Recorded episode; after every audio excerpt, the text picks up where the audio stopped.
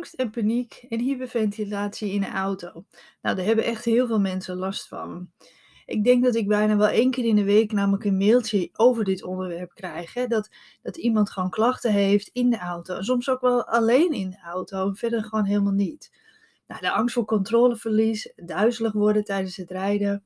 Maar ook bijvoorbeeld angst dat je in een file terechtkomt en niet meer weg kunt. Hè? Dat zijn slechts een paar voorbeelden van angst tijdens het autorijden. Maar hoe kan het dat zoveel mensen hyperventilatie, angst of paniek ervaren in de auto? Nou, eerst eventjes wat cijfers over rijangst. In Nederland hebben bijna 7 miljoen mensen hun rijbewijs. Nou, hiervan zit de helft wel eens nerveus of angstig achter het stuur. De helft. Dat is echt heel veel, hè? Echte rijangst hebben in Nederland tussen de 800.000 en de 1 miljoen mensen. Nou, zij lijden aan een of andere vorm van rijangst. Nou, naar schatting vermijden daarvan een half miljoen mensen het autorijden. Een half miljoen mensen met hun rijbewijs, van die 7 miljoen mensen, is het dus, dus een half miljoen die gewoon autorijden vermijden. Ik vind dat echt heel veel. Nou, mensen met rijangst hebben de overeenkomst dat ze auto- of motorrijden ja, onmogelijk als pure ontspanning kunnen zien. En niet alleen mensen die zelf achter het stuur zitten hebben rijangst, ook ervaren heel veel mensen als bijrijder angst in de auto. Dit zijn trouwens cijfers van Wikipedia, die kan je nazoeken. Maar de rijangst die kan heel specifiek zijn, hè, als de angst zich beperkt tot slechts één of enkele situaties, bijvoorbeeld de snelweg of smalle wegen, veel bochten, tunnels, bruggen, wegen langs het water, het naderen van verkeerslichten, het rijden in een file, inparkeren, verkeersagressie angst om mee te rijden met een specifiek persoon. Dat zijn allemaal voorbeelden van een angstige situatie. En het betekent dus niet dat, dat de helft van die 7 miljoen mensen die wel eens nerveus of angstig achter het stuur zit, dat die de hele tijd angstig is of, of nerveus is. Het kan zo zijn dat jij prima binnendoor in de buurt rijdt, maar dat je de snelweg gewoon liever niet, uh, ja, niet opgaat. Of het kan zijn dat je een bepaald stukje weg gewoon uh, ja, heel vervelend vindt om te rijden. Misschien doe je het wel, maar voelt het gewoon nou niet echt als iets ontspannends. Omdat het je gewoon heel vermoeid maakt of uh, ja, omdat je gewoon klachten krijgt. dus, uh, dus als jij hier last van bent, wees gerust. Je bent dus echt niet de enige. Maar waarom kan dat dan eigenlijk? Hè? Waarom hebben zoveel mensen last van in de auto? Nou, paniek en angst in de auto kan heel veel redenen en oorzaak hebben. Je bijvoorbeeld een traumatische ervaring, maar ook veel stress wat het autorijden je geeft, kan klachten geven.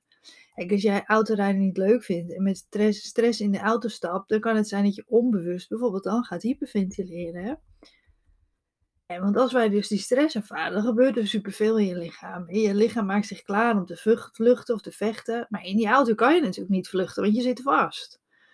Dus die extra energie die je lichaam vrijmaakt, met onder andere het versnellen van je ademhaling, die verbruik je dus niet. En dit kan dan klachten gaan geven.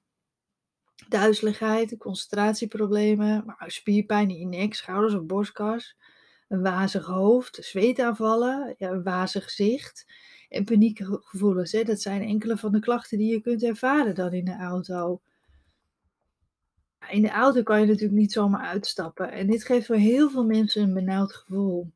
Eigenlijk net als in die drukkerij van de supermarkt of in die vergadering, hè, wat je mij wel vaker hoort vertellen. Wat ook spanning kan geven, is dat veel mensen bang zijn dat je bijvoorbeeld de weg niet kunt vinden en verdwaalt of te laat komt. Maar ook een vreemde omgeving is voor veel mensen spannend. Daarnaast is het wachten voor stoplichten of een openstaande brug of een file waar je niet uit kan. Iets wat heel veel stress kan geven. Maar wat ook heel veel stress kan geven, is de verantwoordelijkheid. Hè? Dat als jij even niet oplet of niet lekker wordt, dat je een ongeluk veroorzaakt.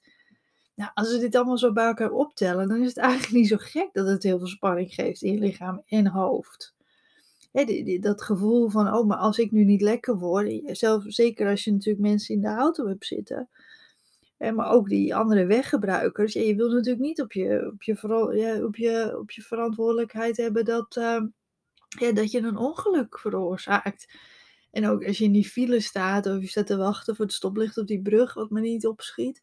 En dan kan dat zoveel stress geven omdat je weg wil. Ja, dat het natuurlijk heel, uh, ja, heel naar gevoel is omdat je niet kunt vluchten.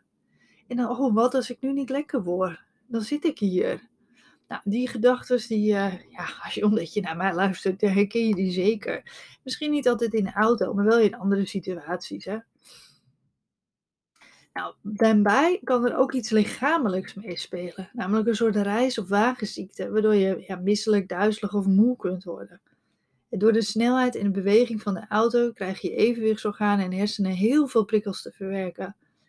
Nou, als je al last van hyperventilatie hebt, dan ben je vaak extra gevoelig voor al die prikkels en reageer je eigenlijk veel heftiger op die, ja, die prikkels en die sensaties. Als je last hebt van hyperventilatie, dan word je vaak extra bewust van lichamelijke sensaties, zoals bijvoorbeeld duizelingen en spierspanningen. En juist in die auto, waarbij je te maken hebt met hobbels in de weg, snelheid en ruimte om erover na te denken, zal je dus heel erg bewust van kunnen zijn. Ja, oftewel, het is eigenlijk gewoon helemaal niet zo gek dat ook jij niet zo graag auto rijdt. Zelf heb ik ook echt last van uh, ja, rijangst gehad. En um, er was echt wel een periode dat ik uh, ja, alleen het dorp uit durfde, zeg maar. En dan alleen op de langzame wegen. En niet op de provinciale weg waar je dan 70 boog of uh, snelweg. Vond ik echt helemaal verschrikkelijk. Dat heb ik de hele tijd ook niet kunnen en durven doen. Um, we hebben hier bij mij in de buurt heb je ook zo'n zo'n weg, zo'n mag je 80 en dat is een tweebaans, uh, of tenminste ja, zo'n tweebaans weg. Dus je hebt gewoon jij en de tegenliggers met geen uitwijkmogelijkheden, want je hebt aan beide kanten weilanden. Ja, en dan dat, dat idee dat, dat jij even duizelig kan worden, waardoor je ja, de verkeerde weghelft terechtkomt of, of, of aan de andere kant de sloot. Ja, dat gaf zoveel spanning voor mij. Het kwam bij mij vooral uit omdat, uh, voort uit dat ik heel vaak uh, duizelig was. En ja, in de auto, wat ik net vertel, hè, er zijn zoveel prikkels. En, en uh, ja, dus dat gevoel van duizeligheid, dat, dat was dan altijd wel ja, aanwezig. En um, ook autorijden vond ik echt super vermoeiend. Ik vond, het kostte zoveel energie. En uh, ja, ik ben echt heel, heel blij dat ik kan zeggen dat ik er eigenlijk gewoon geen last meer van heb. Wel heel eerlijk zeggen dat op de dagen dat ik heel moe ben of uh, niet zo lekker ben, ja, dan, uh, dan, dan stap ik nog steeds niet zo heel graag in de auto. Maar ik heb het afgelopen half jaar, sinds de grenzen weer open zijn, wel ja, heb ik al, al een paar keer heen en weer Zwitserland gereden, waarvan ik de helft van de kilometers gereden heb. En dat zijn toch, uh, toch 400, 500 kilometer die ik uh, gereden heb. En natuurlijk met pauzes en afwisselen. Maar ja, ik heb het wel gedaan over die Duitse snelweg, waar je natuurlijk super hard mag. Dus daar ben ik echt heel trots op. En dat kost nog steeds wel iets meer energie dan, dan iemand anders misschien. Maar het lukt wel weer. En, um, en dus als je naar me luistert, je hebt dit ook weet dan dat er wel hoop is en dat je het wel kan. En, en, en vind je het echt zo verschrikkelijk? Ja, weet je, dan misschien ook wel niet. En ik, ik heb wel echt het gevoel gehad dat ik moet autorijden, want het geeft mij eh, heel veel vrijheid die ik anders niet zou hebben als je niet kunt autorijden. En ja, dat, dat is voor mij heel belangrijk. En uh, ja, maar ja, wil je er vanaf, dan, dan zijn er zeker dingen die je eraan kunt doen. Nou, wat kan je eraan doen? Ook al lijkt het dus heel veel, hè, waardoor je die klachten kunt krijgen van hyperventilatie, angst en paniek in de auto. Er zijn echt zeker dingen waar je aan kunt werken. Nou, preventief zorgen dat je ontspannen bent en je ademhaling onder controle hebt is het belangrijkste. Hoe meer rust jij in je dagelijks leven hebt, hoe makkelijker autorijden zal gaan. Maar er zijn ook een aantal andere dingen die je kunt doen. Nou, heel vaak zijn er bepaalde punten waar je juist die, gevoel, die paniekgevoelens hebt, dat die beginnen. Zoals als je net de snelweg oprijdt of die lange weg waar geen afslag is. En als je daar bewust van bent, dan kan je daar al wat mee doen. Ja, wat ik net bijvoorbeeld vertelde, ook zelf persoonlijk over die weg die ik heel vervelend vond met die tegenliggers. Nou, wat je dan kan doen, is bijvoorbeeld voor, want heel vaak op het moment dat je dan uh, dat, dat moeilijke stuk gaat rijden, dan krijg je zo'n opvliegen, dan krijg je het heel erg warm. Tenminste, dat kreeg ik wel altijd. Nou, wat ik dan doe, deed, is dat je voor dat punt, dan zet ik de kachel vast heel koud. En waardoor je, ja, waardoor je het alvast koud hebt. Waardoor je niet als je jas nog dicht is of dat het heel warm is, door die opvliegen en die hitteaanval natuurlijk erger is. Nou, mijn favoriet ook is zingen. Zet de radio even wat harder en ga meezingen. Het liefste heb ik eigenlijk dat je een cd paraat hebt met leuke liedjes. En namelijk niet dat je net als je het nodig hebt, dat er op elke zender het nieuws is. Nou, daarnaast zijn er ook nog wat tips tegen reis- en wagenziekten die je kunt gebruiken. Hebben zoals eet en drink voldoende. Zorg voor geen, niet voor een volle maag, maar ook niet voor een lege maag. Draag gemakkelijke, niet knillende kleding. Hè, want alles wat strak zit, dat zorgt ervoor dat je niet goed kunt ademen. Zorg voor voldoende frisse lucht. Hè, dus zet af en toe even je raampje open. Stop regelmatig en loop dan eventjes rond. En doe even wat rek- en strekoefeningen. Vermijd zoveel mogelijk weg, wegen met bochten als je gauw misselijk bent. Rijd op een snelweg met een zo constant mogelijke snelheid en haal dan niet te veel in. Want die inhaling in dat, dat, dat die, uh, verschil in snelheid, dat kan je ook weer uh, ja, vervelend gevoel geven. Ben je bijrijder? Eh, nou, de voorstoel is natuurlijk een betere plek dan de achterbank. Nou, wat je ook kunt doen, bijvoorbeeld bij het stoplicht of in de file, kan je best wat oefeningetjes doen om die spanning in je schouders te verminderen. Bijvoorbeeld rondjes draaien met je schouders. En als, is, als de spanning in je schouders minder erg is, zal je merken dat je spanning in je lichaam verder ook minder wordt. En ontspannen schouders hebben weer een positieve invloed op je ademhaling. En zo zijn er best wel heel veel dingen die je kunt doen aan die angst en paniek en hyperventilatie in de auto.